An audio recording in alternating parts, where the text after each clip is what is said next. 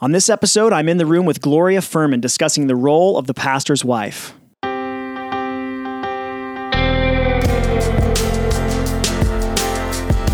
Welcome to In the Room, episode number twenty-nine. I'm Ryan Huguley, and I'm the founding and lead pastor of Redemption Bible Church just outside Chicago. You can find me at ryan huguley dot com and also on Twitter and Instagram at, at ryanhuguley. That's H U G U L E Y. If you're new to the podcast, the goal is simple. I want to bring you in the room for conversations with interesting people. So every week I talk with pastors, professors, authors, and artists about their stories, their crafts, and how they do what they do. This week, I'm in the room with Gloria Furman. She and her husband, Dave, are church planners in Dubai, and she's written an excellent new book called The Pastor's Wife, Strengthened by Grace for a Life of Love. In our conversation, we're discussing the challenges of being a pastor's wife in a foreign context, the dangers of comparing yourself to others, and some of the difficulties surrounding this unique role. Stay tuned to the end of this episode to hear how you can win a free copy of Gloria's new book and my concluding thoughts on my conversation with her. Now I want to invite you in the room for my conversation with Gloria Furman. Gloria, thanks so much for coming on In the Room. I really appreciate it. Uh, you and your husband, Dave, currently are leading a church that you guys planted in Dubai, uh, but I know that you're not originally from there. So where are you from originally? That's a really hard question to answer. Because I know. I'm starting easy. I know it's like nine p.m. where you are, so I'm starting easy. Right. Yeah. That's, well, it's, yeah. My father was in the Navy. Oh, okay. So my whole childhood, he was in the U S Navy on submarines. Okay. And then shore duty a little later, um, the latter half of his career. So I've lived in, I was born in Rhode Island. Okay. I've lived in Virginia, San Diego, Honolulu. Wow. And then uh, Texas, and okay. then multiple stints in different places. All so right. Virginia a couple times, San yeah. Diego a couple times. my dad, my dad was in the Air Force. And uh, where were you guys staying? Were so you stationed? You, you totally in, get it. I get it. Yeah. Were you guys stationed at Norfolk? No, uh, okay. no. Where were no, you in Virginia? Uh, right outside Washington D C in oh, Dill okay. City, Woodbridge. Okay. Is where our house was. All right. And Dad was in the Pentagon and the White House. Um, not that was on his shore duty time. Okay. So, so yeah. did were your were your parents believers? Did you grow up in a Christian home?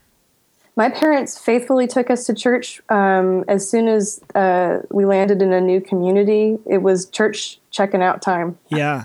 so, so did you come uh, to faith then at a young age? Uh, no, I, I knew a bunch about God, and uh-huh. I could give you a lot of right answers about um, what he said about himself in the Bible. I was very familiar with the Bible. I was not familiar with God himself. Okay. Um, so when I came to college, uh, I had a really rough uh, teen years. And um, when I went to university, my big goal was to get a new life. Okay. Um, and I, I didn't know what that meant. I just knew that I didn't want to live the life that I had at the time. And so um, my freshman year, the first week of school, right before all the classes start, I was sitting in a campus quad area, and uh, a, a young lady came up to me and she said, "Hey, are you guys Christians?" And I was sitting with some other girls, and one of the girls I'm sure said, like, "Yeah," and then another girl said, "I'm Catholic," and I was like, "Sure." Yeah. Because at that point in my mind, I was thinking, what else could I be? Right. I'm not, uh, I'm American. Uh-huh. You know, I don't, I don't have any other faith tradition I'm following. My parents took me to Sunday school. Right. Um, and uh, she said, "Well, it doesn't matter what you are, because you can come to the Cup, and we're going to have free coffee and music, and it's going to be awesome." Yeah. And we all went, and then I got involved in a Bible study that night. Okay. Um, invited to a Bible study, and then started doing a freshman girls' Bible study in the Gospel of John. Hmm. And halfway through that study, the first semester, I quit. Not fully, but I called uh, on the phone and said, "Hey, I don't want to come to study anymore. I like you. Yeah. I just don't want to come to the study anymore." Right. She pressed in, my uh, the leader, she pressed in, and she said, um, can I can I give you a reason why I think maybe you don't feel comfortable coming to study?" And I was like, okay. Yeah. This is going to be a quick conversation. Yeah. Um, she said, "Possibly, uh, maybe you don't feel comfortable because you're not a believer. You're not born again." Mm-hmm. And I, I hadn't heard that before. And so I said, "Well, of course I'm a Christian. What do you mean?"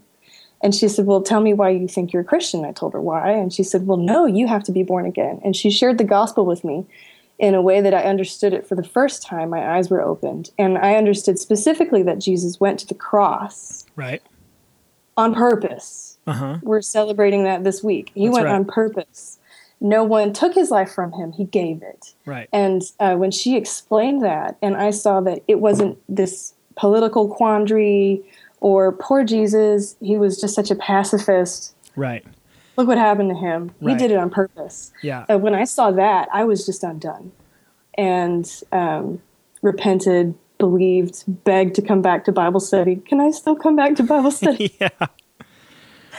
And uh, I began I began walking with the Lord then our freshman year. My husband has a real similar story, went all over the country um, as a kid and then came to faith uh, his freshman year at university through the witness of another student. Okay.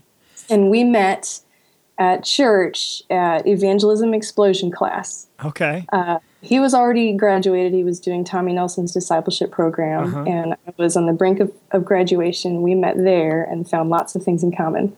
Okay. So, so you guys yeah. met, and then you got married. I can't remember the exact timing, but you got married right around, you both went to seminary and got married right in that like first year, didn't you? Yeah, we got married uh, three weeks after he started class. Okay. After Dave started class, we got married, and then I started auditing with him, and then uh, a professor and his wife sat us down at some point and said, why are you auditing all these classes? Why don't you just do credit? And they explained that one of their biggest regrets um, was that his wife didn't uh, pursue seminary education as well. Oh, okay. I said, well, you know, it seems like you really enjoy this and just think you would benefit so much. Why don't you take classes too and pray yeah. for God to provide for all of the tuition? Yeah. And what uh, seminary which, was that? At Dallas. Oh, okay. And so then at what point did you guys go, how long have you guys been in Dubai? Since two thousand eight. Okay. And so what did you do after, did you go guys go right from seminary to Dubai? No, no. We uh, we did uh, Fellowship. Little Rock has a yep. church planting arm called yes. Fellowship Associates under the leadership of Bill Wellens and John Bryson, yep. a bunch of other guys. And so uh, Dave did the church planting residency oh, okay. the year after uh, we graduated. And in between, there's a smattering of uh, different um, local outreach training programs that we did uh-huh. through our organization. And um, a bunch of those things, different okay. kinds of stuff. So right. it took another year or so. Okay. Yeah. Well, I want to talk about your new book, Pastor's Wife, because it's uh, great, and there's not very much on this topic that's super helpful, and this is one of the most helpful things that I've I've read on the topic. I'm not a pastor's wife, but I have one that lives in my home. And uh, so I wanted to start by just asking, what do you think are the unique challenges to being a pastor's wife in a foreign context as the one that you're in? I'm sure yeah. that that's a, that could be a long conversation, but but in bullet right. points, what have, what have been in the last few years some of the most challenging things for you? Uh, in our context, um, my husband is the pastor of a multi-ethnic, multinational church, and when I say multi, I mean sixty. Wow. Um, six zero. That's crazy. It is. And um, uh, right away, when you do missions training, um, you start talking about your host culture uh-huh. um, and um, defining that and understanding what you could look like living in that host culture. And then in our context, we have a global city with uh, a church that represents the diversity of the city. So which culture do you want to pick? Right. Is the question. Um, and so we pick what the Bible says and um, stick to what God's Word says about um, what church is and what it should look like, what the preaching of the Word does and is. And the biggest uh, challenge, I think, for me as a pastor's wife in this global context is um, striving to please the Lord uh, because everybody has all those different expectations. And I know this is some of a, a struggle for my sisters in the United States who are in um, congregations where it's not as massively diverse. They have expectations issues too. Right. Um, and in our case, we're always wondering, how are we all things to all people? Right. Um, and, and doing that in a way that, that honors Christ because of all these different expectations. And so that would be one of the main struggles I see. And a second struggle, which I would kind of lump up there with a main struggle for everybody is is keeping the gospel central. Yeah, um, it is. It's tempting to to find things that work or to um, uh, forget what it is we're doing. The mm-hmm. supernatural nature of ministry. Yep. Uh, Jesus is calling together a body, and he's joining members together to reflect his values, and the body works yeah. and builds itself up in love. And yeah. forgetting that, uh, I know we always say, oh, the church isn't a club, it's not a building, it's a people. But I think um, practically we kind of treat it like yeah. a club. Yeah. Um, or a thing that we do. Right. Instead of a people gathered who we are. Yeah. So those would be the two things, I okay. think. Well, um, one of the things I really appreciated at one point in the new book is uh, your gentle warning about the dangers of comparison. Um, at one point you mentioned that while being a pastor's wife is difficult, all women have real difficulties in their lives and in their ministries and in their families. But at the same time, there are some things that are uniquely, I'm not even saying like, you know, less or more, but uniquely challenging about being a pastor's wife. And it was interesting. I mentioned before we started that I'd written a blog post a couple years ago on this topic of being a pastor's wife and, and how the church can really support specifically on Sunday morning. And I got Uh, not a ton, but a handful of people that just violently came back against, you know, who, who cares about the pastor's wife, and, you know, her life is no more difficult than mine, and why is this such a big deal? And so for the sake of argument, if someone is asking you that, when you think about some of the things that are, what are some of the things that are uniquely challenging about being a pastor's wife? You mentioned the expectations thing. That's a major one for sure. Mm-hmm. Yeah, the expectations thing. I think in different seasons, there might be different uh, issues that come along with that. I can speak for my own season. I have four young children. Yeah. And if I want to sit with them, um, I'm the only cat herder yeah. available because my husband is there. Right. um, I have, uh, for the past eight years, been um, toting them around uh, by myself or with the help of somebody else. Yeah. Uh, we can't reasonably sit in the front when you have to hop up and go somewhere and nurse the baby. And then there's the two-year-old, and right. then there's the six-year-old. So, yep. uh, so those, those particular difficulties of the practical things, I really appreciate when people want to come around and help me and understand that, um, she's showing up by herself. Yeah. Um, and possibly trying to leave by herself. Right. Uh, as my husband is engaged in different things. And that's not just on Sunday morning. That's for, for any event in the life of our church. Um, baptisms, member meetings, potlucks, Bible studies, right. all of those things. Um, and then the particular uh, emergencies that call a pastor away yeah. uh, from something he had previously planned, like eating. right. Yeah, or sleeping, or any of the normal things right. that people do. Yeah, I, I love our church body is so sensitive to those things, and they're always asking for specific ways to help. And I think our family in particular is a little more um, obviously needy in that way because my husband has a physical handicap. Uh-huh. Uh, the nerves in his arms uh, don't work properly, so they okay. fire off chronic pain signals, and so he can't lift the kids or take no. us to the car or um, hold the plate at the potluck for... for anyone. Right. Not even himself. Right. So uh, we, we kind of look like we need a little more help. Okay. so uh, we're super blessed in that our church body is, is um, very attentive to those practical things. That's great. Um, that I think a pastor's wife would really appreciate if yeah. somebody was aware. Yeah. I don't know about you, but I hate long ads in the middle of a good podcast I'm enjoying, so I'm going to keep this short. I am unashamedly committed to getting this podcast into as many ears as possible, and for that, I need your help. iTunes is the primary place I drive the podcast, and your reviews help increase our visibility there. So do me a favor. If you're enjoying this episode, will you take sixty seconds, log on to iTunes, and leave a short review? That's it. Every review makes a huge impact. I promised I'd keep this short, so thanks for your support, and now back to the conversation. So when you think about the these expectations, you know, it's I know it's different at every church, but You even tell a couple of stories in the book. It's not uncommon when a pastor's interviewed by a church for the wife to be a part of that and for the church to act as though they're getting another staff member for free, and there's an expectation that she's going to lead some ministry. And so without really getting into the specifics of the expectations, what are some ways that you think pastors' wives err in regard to the expectations that are put on them?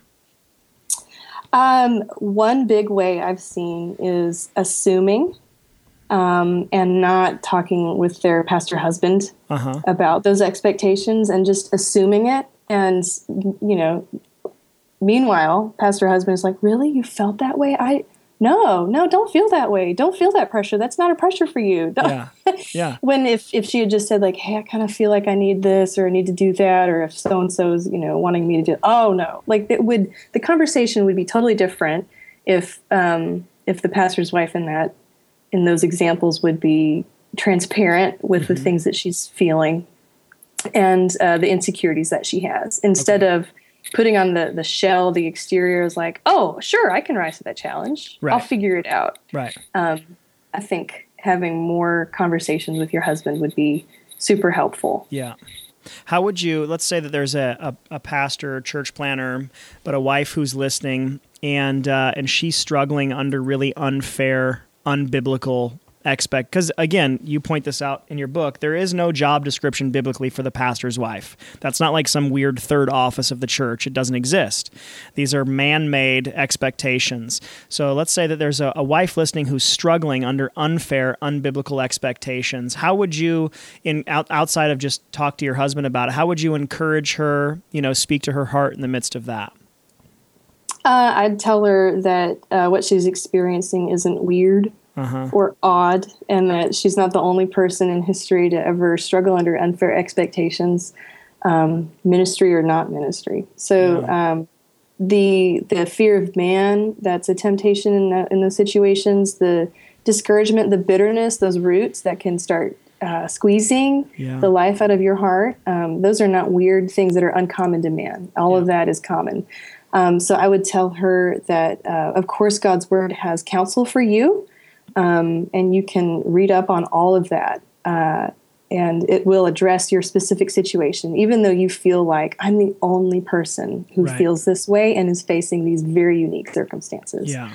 Uh, Christ is your ever-ready help in time of need, yep. and um, in His His preaching ministry to your soul is is what you need in that moment. So yeah. I would encourage your heart in that way, and then of course. Uh, encourage her to talk to her husband about those things, and then encourage her in all grace and love to try to sit at the foot of the cross with that individual, or uh, if it's multiple individuals, and have hard conversations. Yeah. Uh, and understand that the one major expectation that all of us meet without even trying is that we need grace. Yeah.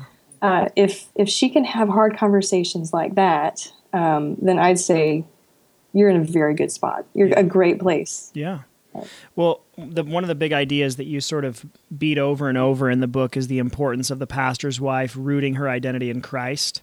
And so why uh, why do you think that that's so important? Uh, obviously, it's important for everyone, but specific to this new book, why is that so important that a wife does that?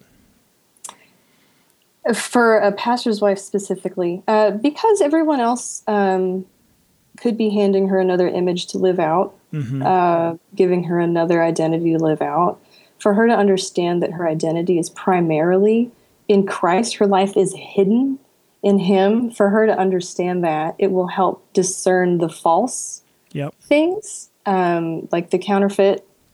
The the the detective studies the real thing, mm-hmm. and then by knowing, like the back of his hand, the real thing, he can spot a fake a yeah. mile away. Yeah. Um, so understanding her identity in Christ is, um, I think, of the essence, because there's all those other options for us. Yeah. We could live out all these other options. The course of this world has that gravitational pull, um, which is happy to give you mm-hmm. any image you want to live out, and the payoff is going to be really high. Yeah. Uh, you live that out, and then you get rewarded by the world in these ways, and then you've lost your first love along the way. Yeah. So.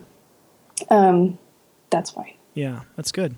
What, let's talk about the, on the church's end then for a second. What, what do you think are some, we've got, you know, people listening in that are not necessarily pastors, they just go to a church, and um, what are some ways that the church can best love and serve the pastor's wife? I think uh, understanding that we're all body parts of one another, that there isn't a competition, um, that that's that that idea is alien to a body. You don't compete with body parts. You work together, right? And you build each other up in love. Uh, so understanding who she is in a unique way, I think, would be one way to uh, encourage a pastor's wife.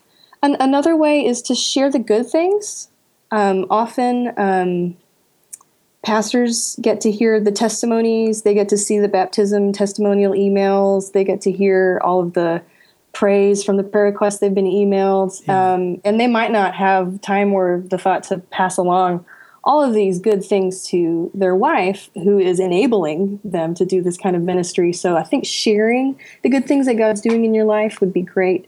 Um, a friend of mine who was a pastor's wife joked, kind of a dark joke, but she yeah. said, she said, nobody... Well, she said, hardly anybody schedules a meeting with my husband to tell him how wonderful he's doing at shepherding the church. They've all got something to right, share, right. like a beef. Right. So putting get get on her schedule to share the incredible things that you are learning mm-hmm. in the church body. Yeah. Um, and she can be encouraged in that way. Yeah. Um, know that it's it's easy for pastors' wives to separate themselves mentally from their husband's ministry. Like, that's my husband's ministry. My ministry is, and then you fill in the blank with that. And yeah. so instead of um, encouraging that your husband's ministry, your ministry, looking at it as a y'all ministry. Right. Um, do you guys say y'all in Dubai? Uh, no, no, I never say that. I just, this is, it felt weird coming out of my mouth because I haven't said it in so long. I think I even typed it once and then I erased it. I yeah, like, I can't, I can't be there. No, I, I think, uh, but, but the plural you. That's right. But that use. I actually I think one of the one of the most helpful points I thought that you made in your book was that because husband and wife are one flesh, that his ministry is her ministry. It's our ministry. And that was really encouraging to me because, like you, I mean, we have three little kids under the age of six or under the age of seven now. And uh, and Tammy, my wife, you know, we started the church when we had one little kid, and there's so much of what we've done that she's felt on the outside of because she's been so bogged down just in, you know, survival mode with little kids, as I know you understand. So I think it's always an encouraging reminder for her to hear, like, what God's doing through me, God's doing through us. And I just yeah. thought that that was, you put that really well. So I was really blessed by that. Great. Something I didn't put in there, but now I wish I had and had some space to explain it, was to even just throw out the word perichoretic just for fun. Uh-huh. That mutual indwelling, that, yep. that quality that we see in the triune Godhead, the the the, the mutual indwellingness of, of the persons. Yes. And I think in a complementarian marriage especially, that mutual indwelling of one another is, is also in your gifts and the yeah. complementarity in that. And we enjoy that, that uh, the unity that yeah. comes from that instead of the... that's him, this is me, we work, and here's a couple of practical ways that works, but there's right. a transcendent way that that works that's that's on a supernatural level that we can't see. Yeah, so that's good. If I had had space to do that, another page or two, I mean... Yeah, it's definitely not a that word in. that you just drop and move on. No. It, re- it requires a little expl- explanation. Probably, yeah. Yeah. So what do you think when you think about the the pastor, whether, and just ministry leaders in general, elders, staff members, what are some common mistakes that you see pastors making with their wives that add to the burden or the struggle that just, it's not helpful? I think, um, and I'm going to talk from our own context, uh, we have, uh, we've seen so many men who are being equipped for ministry, and their wives are kind of forgotten along the way. Yeah. So the men are really intentional about getting equipped and getting mentored and discipled, and um, forget, oh, my wife yeah. needs investment. And so um, to have the, the same kind of uh, zeal and attentive care uh, for your wife's discipleship as you're being equipped and trained and prepared and mentored along the way, Um, would just be such a boon to your own, to your, your y'all right, ministry, right. Uh, together in that, instead of um, uh, not not literally, but proverbially kind of leaving her behind. Right. Um, in that regard. Um, and we, we see that there's resources people want to send, and um, they send it to the pastors, and then the wives are like rifling through the box, like, what's for me? Right, right. So um, I think sharing uh, the resources you get. I've got an entire section in that book, a third of it dedicated to ecclesiology. Yeah. Um, when we understand what the church is, I think pastors' wives are just going to be all the more encouraged yeah. uh, by what it is that's going on. Yeah, that's good. And that was horribly convicting. So thanks for that as well. Uh, You're welcome. Yeah, yeah. So, so what are Mother's Day is coming up? It is. Yeah, I'm gonna go give the book that that Crossway sent me. I will now go give to my wife. There you go. Just push along. That's right. How do you do first? So how, I'll, I'll read it second. Yeah. What do you think? What are some? Um, how can pastors really help protect their wives in the midst of it? Like, let's say, especially, I think, you know, if it's a church that you planted, like I planted Redemption, so I had a little bit more Uh, control in a sense of shaping the culture. So, you know, there there wasn't the same sort of unfair expectations if we had gone into an established church. So, so let's say, you know, pastor and wife going into an established church, there's these, you know, expectations that don't necessarily fit who this wife is. How how would you, you know, really tell pastors to help protect their wives in the midst of that? Maybe help make them aware ahead of time of any uh, big things that she might need to know, um, because he's po- he's possibly been in um, lots of interviews or meetings with the current elders um, that she has not been privy to. Right. Um, big deals to the church, and for her to come in unawares and kind of like a sheep, yeah. just where do I go? What do I do? I have no idea. Like, give her direction ahead of time. Yep. If there's something that you know would be really useful for her. Um, I know uh, pastors' wives, in their, in their heart of hearts, want to serve and love that body. So um, she's not coming in with defenses up. She's coming in looking for ways to serve. If yeah. you know of ways that your wife would be particularly gifted to serve that body, um, prep her ahead of time with some of those things. I, gosh, I could see you doing this if you have time and space to do that. And then, you know, as we get adjusted, I, I just think you would love You would love this. And so thoughtfulness about where she could serve as well, and not just be consumed with my preaching calendar and right. my interns and my staff, and I'm getting my calendar all set, and um, and not thinking about your wife's gifting and, yeah. and dreaming up creative ways that she could be involved in the life of the body yeah. um, as soon as is reasonably possible. Yeah, that's um, good. Would be. Okay.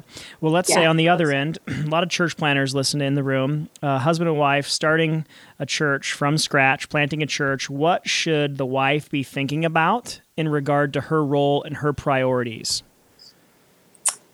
Oh, maybe kind of along the same lines. Um, uh, one thing I tell wives is to be a student of your husband, okay. um, and that you would know him so well that you could look at hypothetical situations and understand how he might best need to be supported and encouraged and helped, and um, to look at that as an opportunity to um, to step in and be a helper in probably ways that you haven't helped before, and to look at that as a challenge that um, that Jesus is sure to help you with, yep. and not um, a fear to add onto your list of worries.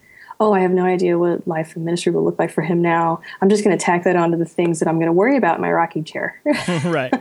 That worry rocking chair that just goes back and forth and never does anything, never goes right. anywhere. Uh, just to, to add that onto a different list of, this is everything that Jesus is able to do.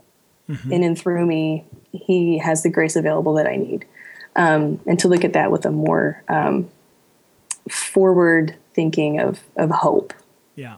So Um, that would be one. A second would be um, ask other pastors' wives about their experiences um, the first few years, and ask them to share encouraging stories about surprising ways um, that they saw God work in their lives, because it's kind of like birth stories. If you ask moms about, oh, you know, labor, how was that? Yeah.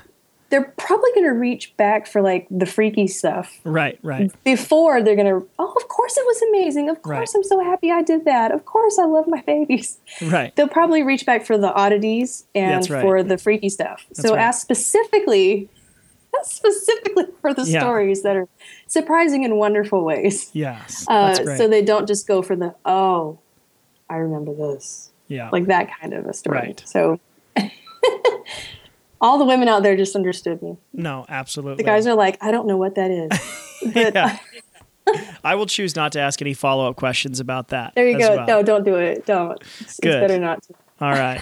Well, uh, the book is great. I would strongly recommend uh, anyone in ministry reading it. But I think even even if you are, you know, not in ministry, but you're part of a local church, to really help understand the role of the pastor's wife, I think it's a book that, that every Christian should read. And I think that we will title this podcast Y'all's Ministry, just in honor of our conversation. I think that will be good. Well, where are you going to put the apostrophes? Do you know I, I where don't to put know them? Do you, can you put them in the right spot? Yeah, I'll I'll email you ahead of time so that you can make sure it's in a place that you're comfortable with. Okay. All right, good. That. Gloria, thanks so much for your time. I know that it's late there. I really appreciate it, and the book's excellent. So thanks for taking the time to write it.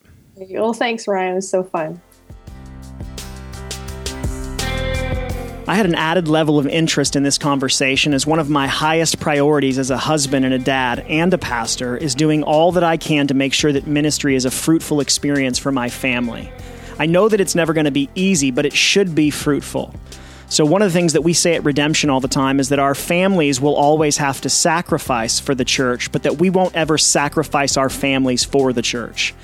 And if you're listening and you're a married pastor, then I'd really encourage you to sit down with your spouse and to ask them to tell you honestly what effect the ministry is having on them. And don't get defensive, don't interrupt, just listen, learn, and correct course if necessary. If you're listening and you're a pastor's wife and you're struggling under the weight of unfair expectations and feel like your pastor husband doesn't see it, maybe you could prayerfully sit down together. You could read Gloria's book, or you could re-listen to this episode, and you could find a way to humbly share your heart. And finally, if you're a Christian who attends a local church, I want to encourage you to pray for your pastor's wife, write her an encouraging note, and give her the space and the freedom to be who God's made her to be. I found Gloria's new book really, really helpful, and I'm excited to be able to give away a copy to someone who's listening. So if you'd like to enter to win a free copy of The Pastor's Wife, then head over to my blog at ryan huguley dot com and share the giveaway phrase on Twitter, Facebook, or Instagram. Remember, if you're using Facebook, you have to make sure I'm tagged in the post uh, so that I know that you've entered. And on Friday, we're going to choose one person at random for this week's giveaway. As you always, you can enter as many times as you want, and you can enter on all three platforms if you'd like, but just make sure uh, that I I know that you've entered, and we're going to pick someone on Friday. Well, that's it for this episode, but don't forget there's lots of ways that you can connect with me. You can follow me on Twitter and Instagram at, at Ryan Huguley. You can stay up to date on upcoming episodes by liking our Facebook page at facebook dot com slash I T R podcast. And you can always find more content and show notes on my blog at ryan huguley dot com. We're going to be back next week with episode number thirty and my conversation with Colin Hansen. He's the editorial director for the Gospel Coalition, and he's written an excellent new book called Blind Spots, Becoming a Courageous, Compassionate, and Commissioned Church. Until then, it's an honor to learn with you. I love you, and thanks for listening.